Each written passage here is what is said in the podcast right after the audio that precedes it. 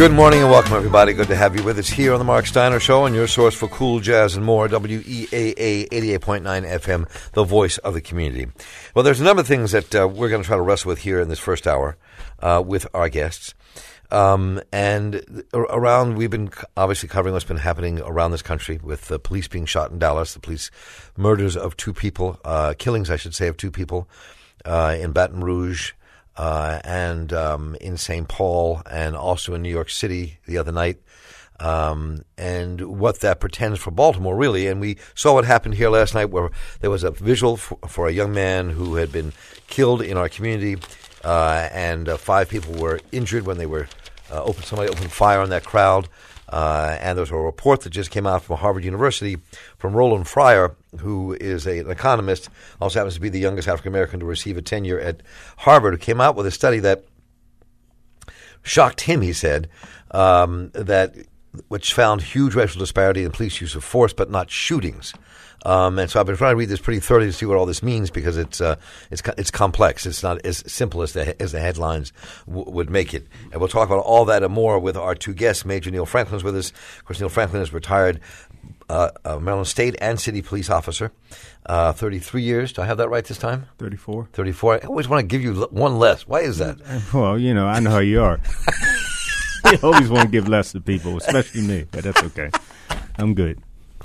He's Love you, brother. Love you too, Neil. Uh, and he's executive director of Leap Law Enforcement Against Prohibition. And the Reverend Kevin Slayton is pastor of the New Waverly United Methodist Church and president of the Interdenominational Ministerial Alliance of Metropolitan Baltimore. Kevin, good to have you in the studio. Good to be here, Mark. And y'all can join us here at 410 319 888. Uh, you can write to us here at talkingsteinershow.org. You can um, uh, also tweet us at Mark Steiner. So let's just begin. I and I want you to join us, folks, at 410 319 8888. So, uh, what I just outlined here, I mean, they're, they're, we're clearly in a place, Neil, where violence violence has always been an integral part of this country. Obviously, most people know, most of us realize that that that's a mm-hmm. reality. Yeah. But something is really something has shifted. Um, I think it's shifted in terms of uh, our knowledge of it because of the, the media presence, because of what we're videotaping and seeing. But when you have a situation where police are shot at in Washington D.C., uh, where the, the, five are killed in Dallas, um, and and these reports coming out now, I, I think that we really are at a loss to figure out what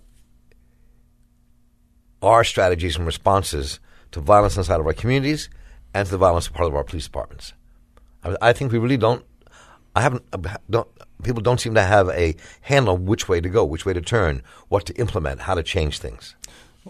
Well, one of the things that I've seen as as we talk about this violence throughout the time that I've been doing this work, even before I left law enforcement, so it's going back at least a decade, is that as now we are really stuck in dealing with the symptoms. We are fixed on short term solutions for what really are the symptoms of a much larger problem, which is exactly what you said the violence in this country, which has always been about this country. This country came into existence through violence, and we, we've never uh, begun to shed that mm-hmm.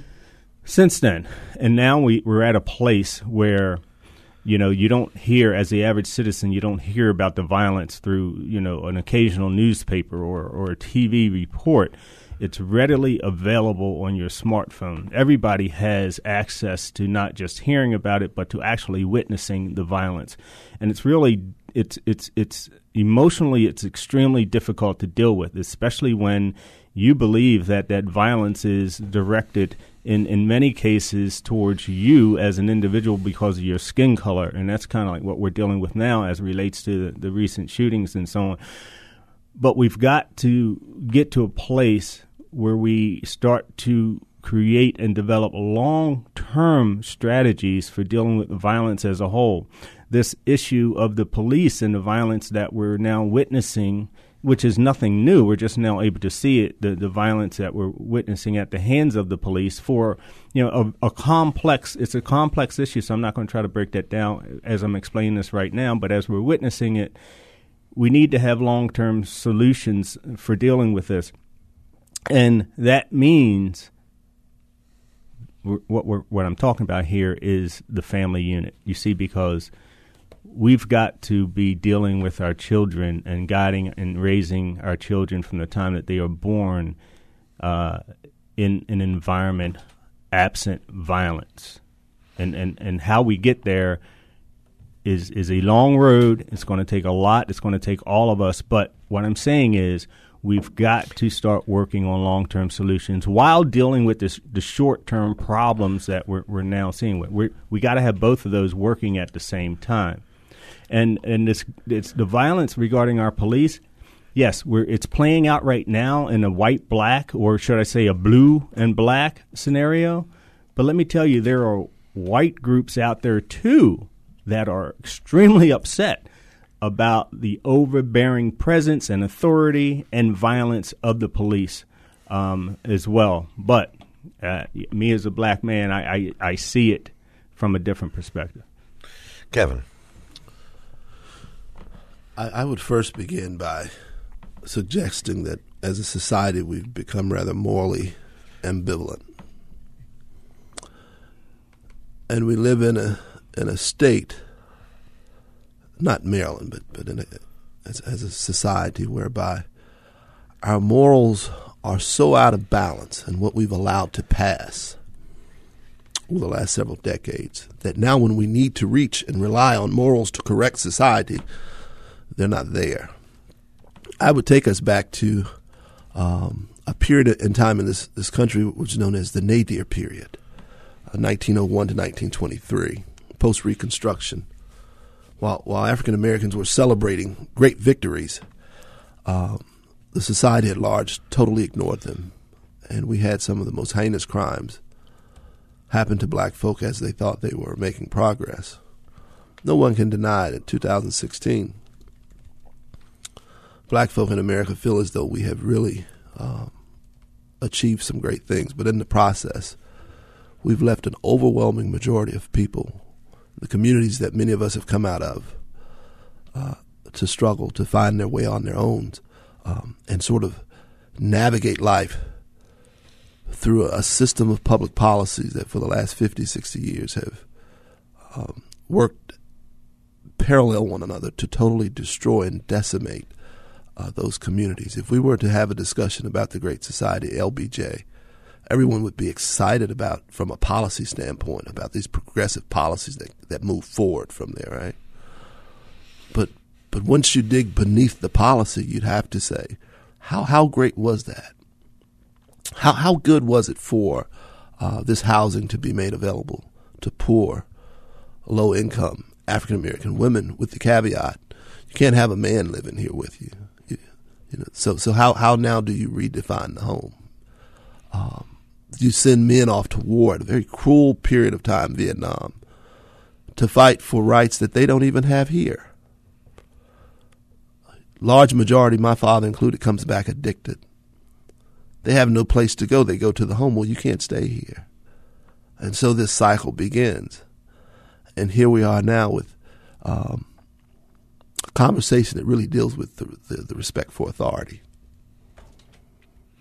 So, all right, so here we are, folks, and do join us here, 410-319-8888. I want to hear your thoughts and ideas about where uh, we are and where this, where, what we have to do here. But uh, I want to kind of really focus in a bit on where we are in this city and what you, what we're supposed to, and, and, how you change the way things are. The, the, report that came out of Harvard University that I mentioned earlier um, by by um, uh, by this Roland Fryer, who's an economics professor at Harvard, he was shocked by the findings and I was looking at what, some of what the findings were, and that and that the work focused um, on what happens when, when, police have stopped civilians, but not um, not um, not necessarily about the risk of being stopped at will, right? Mm-hmm. But when they're stopped, it showed that more that, that black people are more likely to be physically abused or verbally abused by police, put the, have their hands put on them, handcuffed, put up against the wall, um, and and etc. Et and that really went along with, as I said earlier, with the report that came out of the No Boundaries Coalition,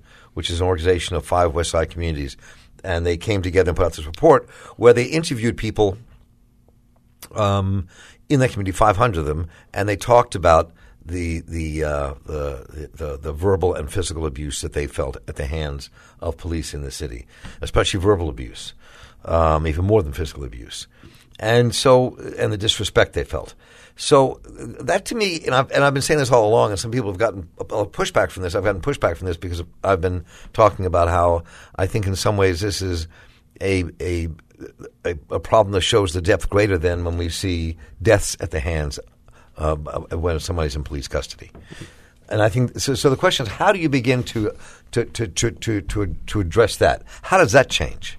You know, how does that become not the way we police our streets. I mean, I think that's to me, and again, that's the issue that also affects the the, the psyche and the psychology of children, of yeah. families, of whole communities. I, I agree. I think I think from, from, from childbirth, that's what parenting is. Parenting sort of teaches you. You know, if you do this, you know, and it, it doesn't align with what we think is right or how we raise you to be right, then then we correct you. Um, I think the reason we're having these conversations now is that in far too many of these cases, there's been no consequences. So if there are no consequences to actions, people continue to do what they do, if not escalate them even more. And so there seems to be no no boundaries or no rights for the poor to have. I mean, what rights do we think that the poor have? Who are they? You know, why why should we respect them? That that's the mentality that comes in. And so if you continue to treat poor people like that and there's no consequences for your your mistreatment of them, why not? Everybody else treats them like that. So, so, it, and you know, it is about um, accountability. It is about holding people responsible, especially those people who we put in a position of police officers who are paid uh, to do a job, uh, to serve their communities. And I want to reflect back to Chief Brown in Dallas, who had been making great strides as it relates to this very topic, and a great reduction in complaints that have come from the community because of his move to get the police officers to respect the people they are serving. And uh, he was continuing to go in that direction. This is not you know, this, this, is not when we talk about respect. Th- these are not two citizens who are on equal level.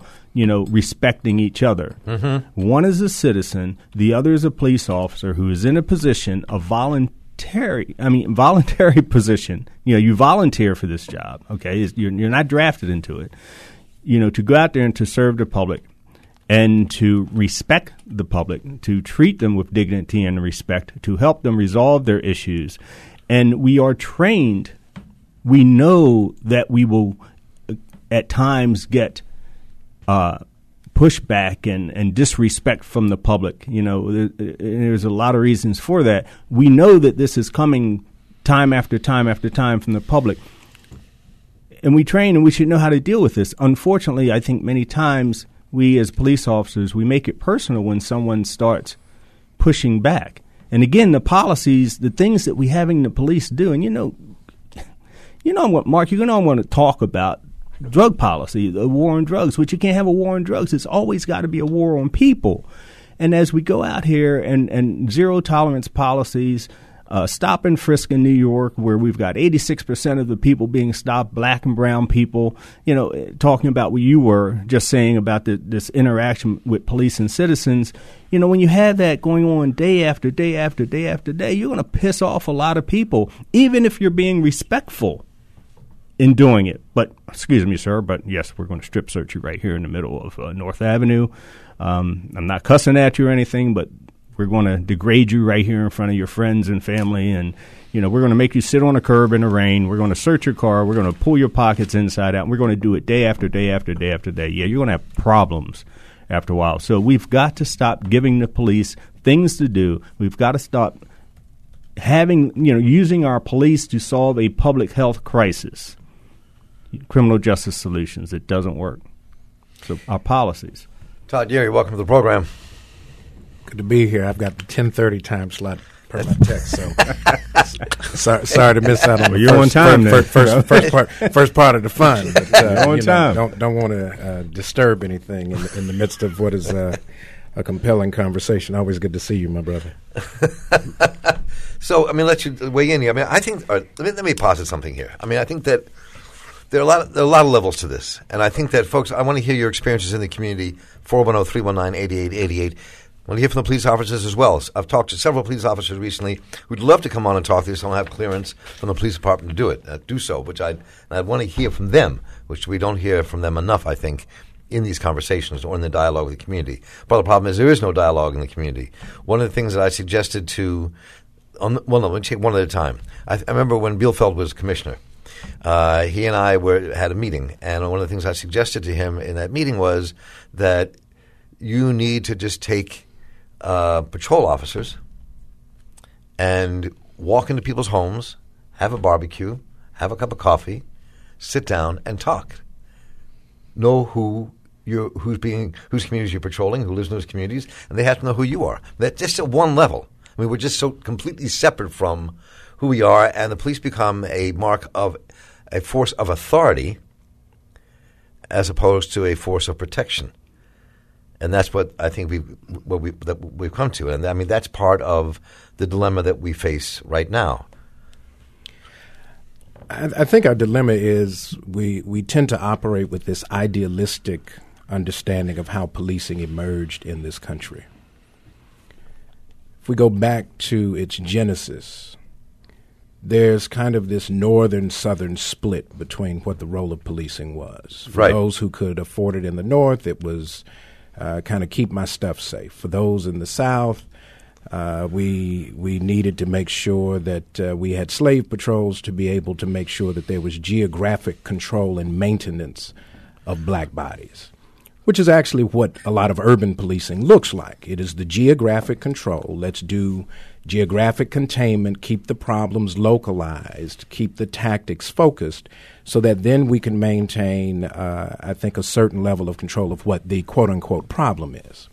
And so, if, if, if we understand the history of how policing emerges, policing in, in, in, at its core was not designed for relational engagement. Police were never intended to be my friend, they were intended to be a force to keep me in my place.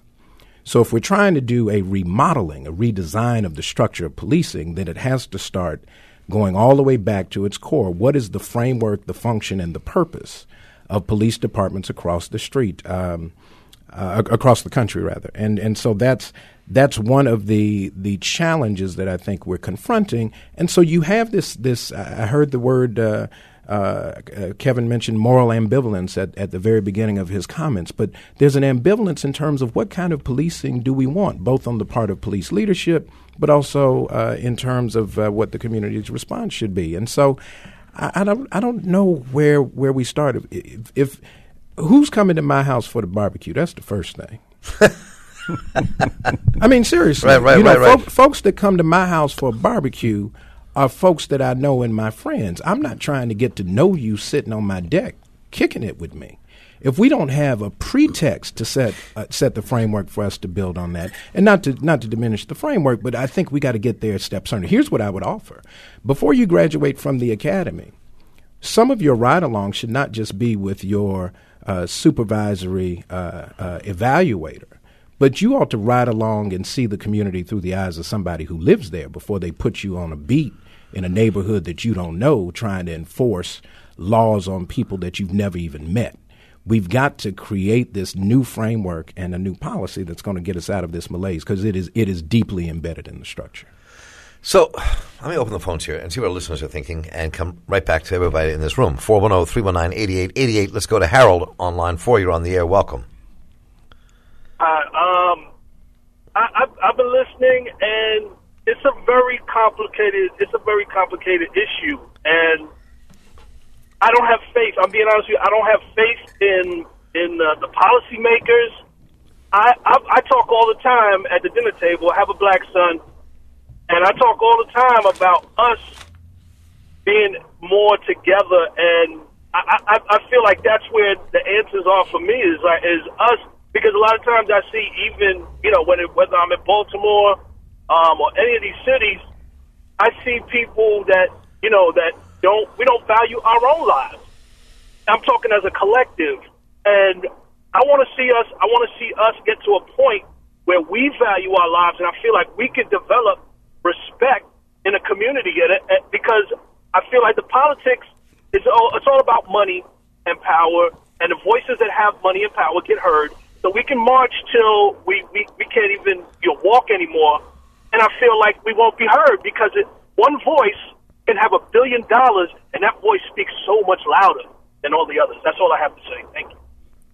So I, I think what he's referring to is, and and speaking, uh, re, what are the results of is the decimation decimation of the black family unit. Um, and and uh, and there are many reasons for that, from from our economic policies uh, to housing that was mentioned earlier. Uh, again, you know, the war on drugs, the criminal justice system, which plays a significant role in the decimation of the black family unit over the past four or five decades in this country. Um, the numbers of black family leaders, both men and women, there's been an 800%, and we don't talk about women enough, there's been an 800% increase in black women going to prison over the past four decades, and we don't talk enough about that. And so, if if you've got this challenge within the black family, and then people return home from prison, they can't get jobs, they're still in this economic uh, uh, spiral, you know, downward spiral. You know, it makes it extremely difficult to raise your children, you know, with the the the morality framework that the uh, pastor was talking about, and so well, again, it's it's just it's but, much but, deeper. But but, but let me just push a little bit here. Push back a little bit here before I go to the phones. I mean, I don't believe I don't think the black family is falling apart. I think that I mean your family's not falling apart. Your family's not falling apart, Reverend Yeary. Your family's not falling apart. Kevin I would disagree. I would. well, no, wait a minute. You, know, you have, as most people who work in this station, most people who are in the middle class, their families are as solid as anybody else's in America. We're, we're a different group. Well, I think that, well, let, me, let, me, let me finish. So what I'm saying is, what we're saying is, though, is that poor folks in this country, poor black folks in this country especially, that's where the families are falling apart because of mass incarceration, because of unemployment, because of isolation, because of the incarceration more and more of women uh, in in this. It uh, was designed that way. That that's that's where it's falling apart. Right. So so that's that's my so, that's so, my right, point. So, right, so, right. so to, let, let, us look again we got to look at historical trajectory. Mm-hmm. The the notion of black family structure being of value is a fairly recent phenomenon. If we go back and look at the history of the country, you could tear those relationships at will at any time as a part of an economic decision. Fast forward to the 20th century when we start seeing the implementation of public policy and the use of public funds to support poor people. Uh, Andrew Billingsley, when he did his early on experiment and he sent his students out to sit in the parking lots of the high rise uh, public housing projects, he said he saw something particularly familiar that uh, the social service monitors to make sure that there was no man in the house would leave at about 11 o'clock at night. Right. And at about 1 o'clock, something about. else yeah. you would mm-hmm. see is that the fathers would show up, sneak into the units, stay until about 4 o'clock to be able to see their families yep. and get out before the monitors came back. Right. Otherwise, the family lost its public benefits. So this is not just a matter of families falling apart. It is a matter of families collapsing under the weight of a system that has been designed against their self interest. And if you. we don't fix the system, we're going to continue to have the problem. Absolutely. We, we, do we have to take a break here? Take a very quick break and come right back and come right back with Kevin Slayton and back to the phones of 410 319 8888. Isolation, poverty, police behavior are not separate issues but all intertwined. Come back and let's have your voice heard.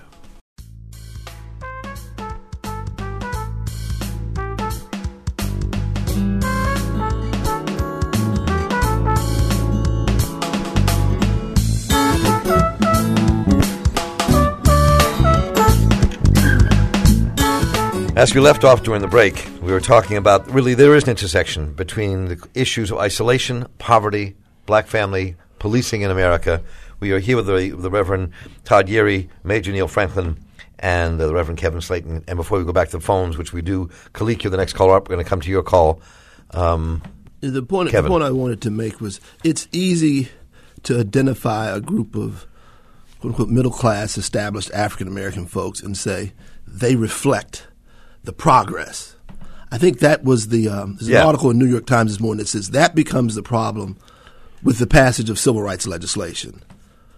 Okay, now they, there's an example of black folk who have made it. Now you put onto that, as Eugene Robinson talks about in disintegration, this um, this this transcending class. Now you can point at there was a time where everybody started a sentence when we talked about these issues and black folk and their progress. They said, "Well, you got Bill Cosby, you know, you got Michael Jordan, you got Oprah." You, point out these folks, but the masses of folks who look like me in this city don't come and talk on on shows about their conditions. On this show, they do. They, but well, I mean, but, but but still, there's there's not enough show to have all of no, them. I agree. on. I agree with you. I agree. I agree with that completely. So so You're right, so, right. so so we have to we have to find a place of compassion. I think that is my call um, in, in my vocation is to sort of be the voice for that community that that that does not. And I can say that from my perspective, the family structure is definitely torn. And it is, and and I so that's why all these things are, are not interrelated, uh, um, uh are not unrelated. They are interrelated, mm-hmm. and you you know you, we can we can one of the things I've posited to some people, and I want to put this out there even in a, in a bigger way, is, is changing the entire nature of how we look at public safety as one level of it. Uh, maybe money, and I'll put this out here, see what you all think. Maybe money should come out of the police budget. Yes, take it out of the police budget. And maybe the front line of taking care of communities should be, in many ways, in the community itself. When, when Mayor Kurt, then Mayor Kurt Schmoke and Housing Commissioner Dan Henson uh, signed a contract with the Fruit of Islam Incorporated, not FOI, but the company they security company they created, and hired also non NOI members as well to be in that group. Uh, and they they they patrolled and ran security for all the highs, high rise projects in Baltimore.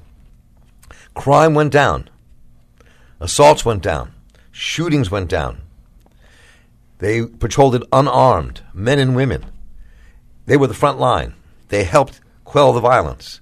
You take people like that, Safe Streets, or the women in Out for Justice, and, and or the women who have worked with power inside, former sex workers who want to become health workers in the community, and use them as the front line for people, and let the police kind of be back up where they need to be, and understand the community more by working with that. Maybe that's how we have to redesign how we think of public safety, and not just police officers with guns in the community resolving every issue that happens. That 13 year old boy would never have been shot in his leg had it been if we had a different model where some young man would have gone up to him, as Carlos Muhammad said in this program, and said, uh, "Son, what what is that in your hand? What are you doing?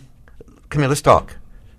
We'd have a we'd have a different. We, maybe we have to completely radically rethink how we patrol our community. And because that is not going to happen, how about we prosecute officers who kill black people? well, we are Maybe that might. Well, maybe wanna- that might help. But but but it's, it's interesting that we're still using the language of geographic control, patrolling our communities. What are we patrolling?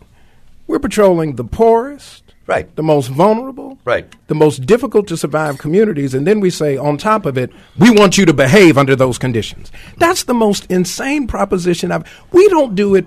it we wonder why when we look at the comparison in the neighborhoods that uh, crime is lower in some as opposed to others. It's before you get. It's not the matter of the criminality. It's if we look at Maslow's hierarchy and turn it on its head. If I'm safe, if I have my core needs met, then Right. I am now equipped and empowered to be my own agent. I don't need an external controller to make me act like uh, I'm, I'm going to behave by the rules. It's the insanity of thinking you can keep adding to the police budget. This is the conversation going on. We're spending more in some jurisdictions on incarceration than we do on education. That's obvious. That's an obvious one. You can't miss that. When your educational system becomes embedded in your system of control, when you have to have a GED inside the joint to be able to get a job, but you can't get a GED or a job if you're outside on the street, what do you expect that you're going to get except high recidivism? This is not rocket science. And- it is and- let's and- start with the basics. But then you also, I mean, there's such great work to do with regards to changing um, Americans' image of black folk. I give you an example. A couple years ago in Annapolis, there was a legislation with regards to transfer of records of juveniles. It went before the committee. They were waiting on a vote.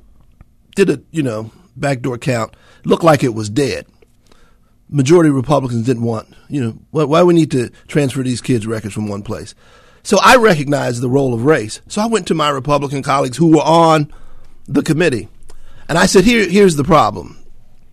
These kids are transferring from Baltimore City to your counties, and we don't know what records they've got. And by the time they get to your county, we don't know what may have happened. They went back in and it won unanimously because in their mind, they're criminal. It's once we begin to, when, when you give birth to children that when they become of age seven and eight, people automatically begin to view them as criminals. You've got work to do with changing the perceptions that we have of people. You know, children are children. We have to allow them to be that. We have to allow them to grow up in a space and view them all with having that potential to be something. That's not re- relating to budgets. That's how we conduct ourselves as a society. We have to begin to move away from the rhetoric of we, we see all of God's children created equal and begin to move and act that way. So, this, okay, uh, do you want to get back to the phone chat? I promise I will do that. Go ahead, okay. Neil. So your question about the budget and moving right. it from public, well, and we do need to redefine public safety because we've been using the police and law enforcement, which encompasses all of public safety. We've recently sent some folks over to Europe police officers and, and police leaders over to Europe to look at what they're doing because they don't have these problems the way that we do over there. They're not killing people nearly as much as we are here. And I know that's the thing about guns. Not even close. But, but here's the thing: they look close. they they they look at public safety as a complete picture of, of health, education, and, and so on, and that's where right. the money goes. And their and their policing is based upon their public safety model is based upon the nine basic Peelian principles of policing, which many of our law enforcers over here say that they do. What they don't, because if we did, and where we should be moving to, is that the police are governed by the community.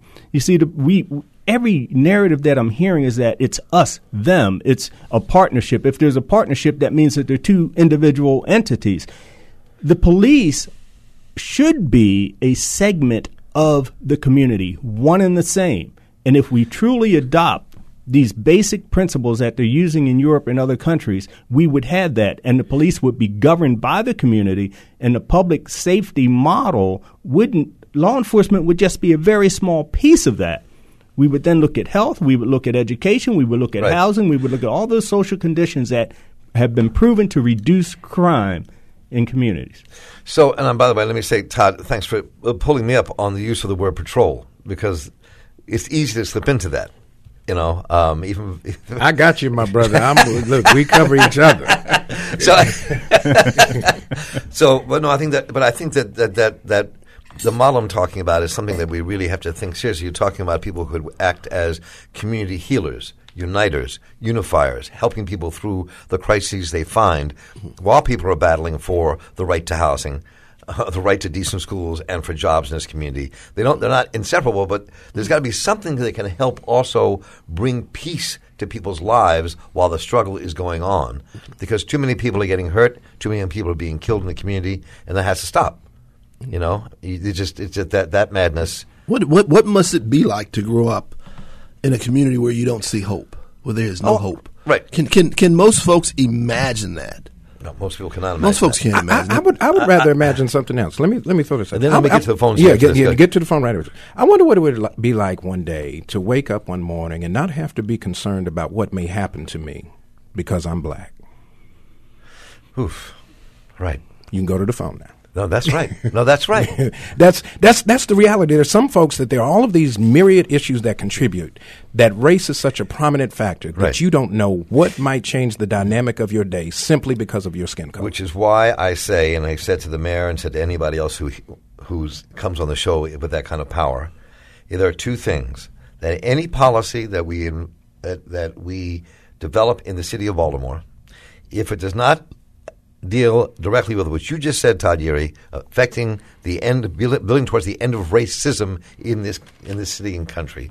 And if it doesn't affect the poorest people in this community, then it's not worth the policy, the paper it's written on. ABC Period. has a framework of policy analysis that I think is helpful to, to look at what are the impact. They've got a number of points that you would use to evaluate that very thing. I think we got to get folks at the table and have the conversation. 410-319-8888. Let's get to the phones here. A lot of people are holding on for a while. Let's get hear their thoughts. Khalik, you're on the air. Yes, this is a very good um, conversation, Thank and you. the points that you brought out, Mark, uh, I, I really appreciate them. I happen to be one of those FOI that work uh, the um, anti um, negatives in the projects, at not only at Paradise Manor in D.C., but over here in Baltimore also. Uh, we FOI are pledged to uh, treat our people humanely. Those are our brothers and sisters. Period. That's it. It doesn't, you know, hands down. And what we see in the police, they don't have that same um, spirit and uh, demeanor or manner about them because that is not what they are um, uh, want to do. Uh, they're not trained that way. But I wanted to hit on some very basic things. Uh, when you look at a problem like the stop, uh, where where where the brother Philando was um, murdered in his car, uh, that that was real. That, I mean, number one, those kind of stops and dynamics like that occur, been occurring in a black community. I am a child of the 60s. We've had those kind of engagements throughout my life. Okay? So, and, and now with the technological age, a, a policeman does not have to stop a car that has a broken tail light. He can call it in. He can, he can, they can, they can note it down and do it uh, via the media, uh, the digital, the techn- technology that we have, and just send a ticket in the mail for the person to repair the car. That goes to the car owner. It has nothing to do with a crime or nothing like that. A broken tail light doesn't mean anything because we can still put our hand out to make a left turn and put our put our hand out to make a right turn. Right. You see what I'm saying? Right. Right. See, so these kind of things are ridiculous. They are nothing but excuses, and as and, and we feel the oppression in the community. That is oppression, and and I you know and and it goes right to the heart of those who are in charge. So we don't buy their narrative of uh, well, police life is more valuable than our brother or sister under oppression that we feel daily because we know they don't have it in their heart to treat us right. It's like a pretense every day on the street. It's a pretense. They call uh, Baltimore uh, the West Side Ground Zero. That's a military term, and it's a military term that that that really uh, suggests strong This this is one of the reasons, brother. I, I get you. This is one of the reasons why we have to completely rebuild policing in this country from the ground up, as Pastor Yeary said.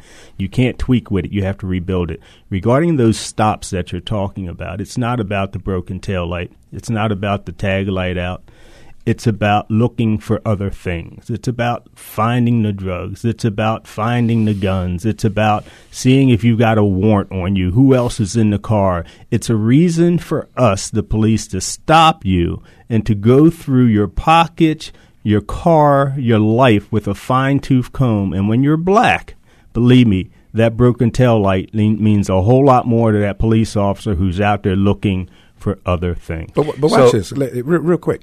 Heien v. North Carolina, because I know you want to get to uh, yes, to another call. The caller coming in from Baton Rouge, I want to get the, to. Okay, the so. Supreme Court has changed the structure in recent decisions about how you do policing. Heien v. North Carolina. Police officer pulls over a driver believing that he had violated the law for having a dysfunctional tail light. Come to find out, if you have one tail light functioning and the other one not functioning, you're not in violation of law. So they, they find some stuff in the car. They tried to squash the warrant uh, and the search. Uh, and the Supreme Court said that the lack of knowledge about the law under the circumstances was reasonable and so they validated the search of the car and everything right. else that they found so if a police officer mm-hmm. doesn't really know the law but they think that the law that they're applying is reasonable under the circumstances then the supreme court has basically said you have a context to make everything else that comes after that valid yep. so when we start looking at the evolution of all of the stuff we got to have a serious structural change to this because the game is rigged so and and we can and and those structural changes can begin in in these in our, in our own city by changing the rules of engagement. I Absolutely. and changing the people who engage. And changing. Yeah, Thank you, Kevin. 410 319 8888. Owusu and Baton Rouge are on the air. Welcome. Owusu, line four. I, I live in uh, uh, Baton Rouge now. I'm originally from Baltimore. Right. I've, I've been there since '87. Uh, early life in in the Gilmor projects, and I remember even as a young child, when I saw the police, I was automatically on guard. I would think, "What have I done?" Even though I know I haven't done anything. But I really wanted to point out the, the Baton Rouge situation in terms of some context. In 2005, when it had Hurricane Katrina, there were some evacuees um, housed down in a, center downtown. The mayor found there was a knife on one uh, of those individuals. The mayor held it up, an African American mayor and said, "These are the kind of thugs we're dealing with." Now, at that same time, there were uh, officers, state officers from uh, New Mexico and Michigan who were assisting, and they pulled out Mark because they said that the Baton Rouge is way over the top in terms of of dealing with the citizenship there. That was never investigated. None of those officers were ever called to uh, testify. So even in many instances where you have police standing by and not saying anything, here you have a case when they did speak up, still under the rug. So, before we before you roll, I, am curious wh- where we are, where you are now in Baton Rouge, since we have you on the phone here, just very quickly. I mean, we seeing the pictures of uh, Black Lives Matters and other folks on the streets demonstrating um, with some violent confrontations, but even when peaceful, the police officers are, you know, there's pictures of them in full uh, riot gear, uh, arresting this young woman who was reminiscent of the uh, of Tiananmen Square when she was standing in front of the police with her hands up and just looking at them, and uh, and was dragged away. So what is what's what, what's what's happening at this moment? Well, to be, to be honest, Mark, I, I, I've been out of Baton Rouge since uh, June 30th. I'm not returning until the 19th. Okay, gotcha. But I, but I have gotten reports from friends who have pointed out that the um, the escalation by the police in full riot gear and uh, harassing the, uh, the demonstrators, uh, chasing them and whatnot, that is really was really over over the top as usual. Well, it was always good to hear from you, um, and I uh, hope we see each other soon when you're in town. All right, then. Thank Take you. care. 410 319 8880. Kevin, you were looked like you had a thought here after hearing these last two callers. I'll pass. I, I really some of the things that I want to say, you pick and choose when you say them, and I don't think I'm ready to say them. Just I'm sorry. Go ahead. The, the that said something in and of itself. Pastor. You know, you know when you when when when you think about Justice Sotomayor's recent dissent about Utah v. Strieff, another issue about geographic control and illegal stops, and her dissent was so fiery uh, that she, as a member of the bench, is criticizing the framework that's coming from that body that reinforces the constitutionality of certain actions by police officers. And if we go back and we think about the 13th Amendment, Slavery is illegal, but there's a key phrase in there, except in instances of punishment for crime. Right. So if you get caught up in the structure, constitutionally, you're classified as a slave. Mm-hmm. So though we've gotten rid of plantation slavery, we've created a new plantation that we now have over incarceration of black and brown bodies, whether they be male or female. We have the stacking of having to pay for freedom once you go before a commissioner, and your your cost of freedom is different than mine.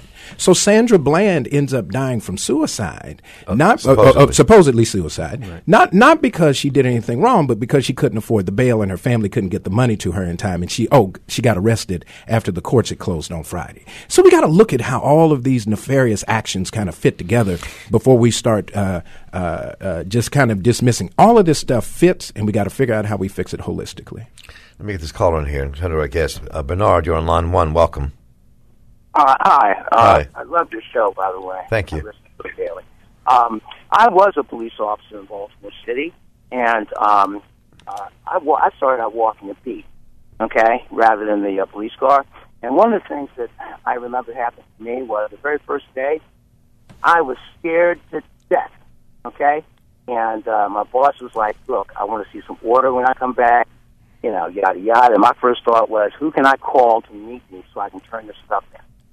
Well, you know, I got myself together and I went up, did my job, and the thing I kept in mind every day was I was there to keep the peace, not to always enforce the law. And one of your uh, that said something about changing the culture. And over the years, I've noticed that the language has changed. You know, it's law enforcement instead of being a peace officer. And um, I think the fact that you don't have guys walking the beat uh, where you can have uh, uh, interaction with citizens where it's not as a result of call, but because it's just happenstance because you're a part of the community for eight hours a day. I think that has a lot to do with the community uh, relationship. And um, I said one other thing to say relative to that. Um, and uh, the thing that I've also noticed, and it's happened to me, when officers brace you or approach you, um, and you should happen to know the law. I keep a copy of the Constitution in my vehicle, for for example, and uh, you should say to them, "Hey, no, I object to being searched," or "I don't think this is correct." Uh, these young men out here now, they will get angry, take it personally, and um, some of them, I've seen this happen to people. They will be arrested and given a quote unquote walk, you know, down at Central Booking. That didn't used to happen back in the day because guess what? That desk sergeant would never let that type of nonsense take place. You know, the guy coming through for nothing because you you're, you had hurt feelings, and I think that's I think one of the reasons we have the issues is that some of these officers are scared to death of these citizens, particularly those of color, and it's not a job for everyone. And I think the pay being higher has drawn folks who really don't have the uh, I don't know don't for it. So I'm going to shut up. And, Well, Bernard, appreciate a call, and maybe you can either give us your number call. and, and email address, but when, when before you before you hang up, so we can get in touch with you. I'd like to hear more about. We want to hear more from police officers and former officers about their thinking of where we are. We're going to say what, Kevin? as as we think about um, the role of, of race and how we view this, sort of getting back to that slogan of Black Lives Matter and whether or not it really does. I caution folks to sort of look at the news coverage the last 72 hours. We've not only, this is no, to take nothing away from or to devalue the lives of the officers in Dallas, but we've even interviewed the physicians that worked on them. And somehow, as we sort of watch this 24 7 news cycle on the lives of these five gentlemen, we've almost been oblivious to the fact that what some 80 folks were shot in Chicago, like a two day period. It's like, how do you balance that? What does that say? I don't care how poor or educated you are. When you see this, it sends the signal that some some life is far more valuable than mine. The, the, the young man that's arrested in South Carolina for shooting people at a church, he doesn't have to run and hide. He gets picked up and taken to Burger King. Yep. That's real.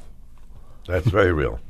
Um, And we have we have to begin to address this issue of the value of lives. But I think the tough work is made tougher because as a community, we've got to spend a little more time assessing the value ourselves. And once we raise raise the price, You know, and I think that really uh, is important, Kevin. And I, there's, there's a stat that I found yesterday that I think really kind of shook me a little bit to the core, and I've been focusing on it ever since. I have not, and this is this is a fact. This is a stat from 1980 to 2013. I've not seen it taken out to 2016 yet, but I want to find that number. 262,000 262,000 black men in America have been killed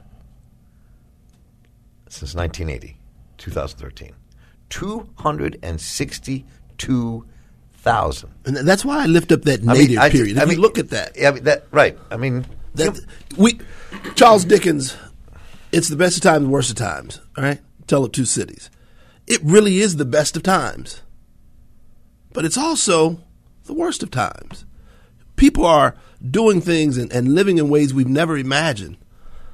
Yet, people are dying in ways we never thought possible. Uh, and it, right, and, and you know, on the heels of that, fifty-eight thousand, mostly men, brothers died in Vietnam. Many, many of the people I know whose names are on that wall, and um, fifty-eight thousand men. 262,000 black men killed in America between 1980 and 2013. This is why, and I think Pastor Yeary uh, touched on it. Historically, when you look at the design of the policies in this country and the maintaining of certain systems, you know, and, and I heard what you said a quarter of a million black people killed in this country. And Men, black men, black, 62 black, black men. men. And, and, and as we know, the violence that we uh, project upon one another in, in our communities is largely is what this is about. And when you look at the systems in place that create severe poverty, limit the opportunities for people to make money, which they need to do, we need to do to survive in this country. I reflect back to when I was growing up in Reservoir Hill, a child of the 60s, and uh, my father, like a lot of other men in, in that community, had their side hustles, you know, to make ends meet. You know, he was a longshoreman, jobs were leaving, which meant the, the port suffered, which meant his paycheck suffered. Luckily, he ran numbers for little Willie Adams instead of selling drugs Right. for others because Lil Willie needs his own stamp. I'm just telling you that's the truth. because if we had cracked if we had cracked down if we had cracked down on the numbers racket the same way All right. that we cracked down on the war on drugs, I wouldn't be sitting here talking to you right now. I might be one of those numbers. And, and and everybody had that back in the day too. Everybody had. I mean, the, as as as um, my second father-in-law, who I adored till he passed away, Willie Stone said, "A man uh, has to have his job, and a man has to have his hustle. Mm-hmm. You're going to make it through what you have." But we've we've criminalized. Don't get me wrong. You know, we have problems with drug drug, drug abuse in this country, but that's a health issue.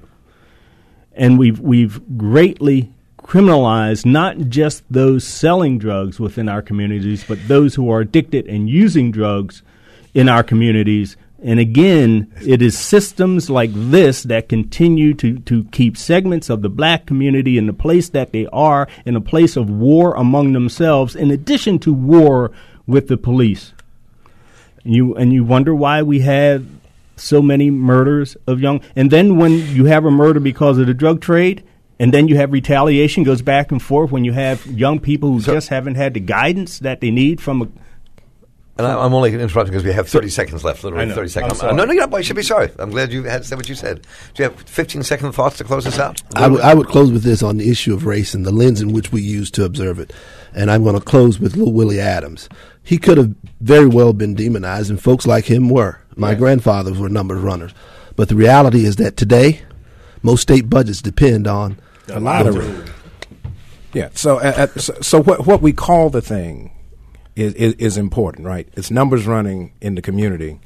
It's a state structure of lottery and funding for mechanisms for the imbalance. I would just say when we look at budgets and we talk to politicians, a budget is a moral document. Where you put your dollars is where you set your priorities, and until we come out of this moral ambivalence, we're going to continue to see the same what the pastor is saying is where a man's treasure is. There will his heart be also. Okay. Amen. Reverend Kevin Slayton, Reverend Todd Yeary, Major Neil Frank, thank the three of you so much for being here today. It's been a great conversation. Thank you, Mark. See you all gentlemen in the studio next week. Yes, sir.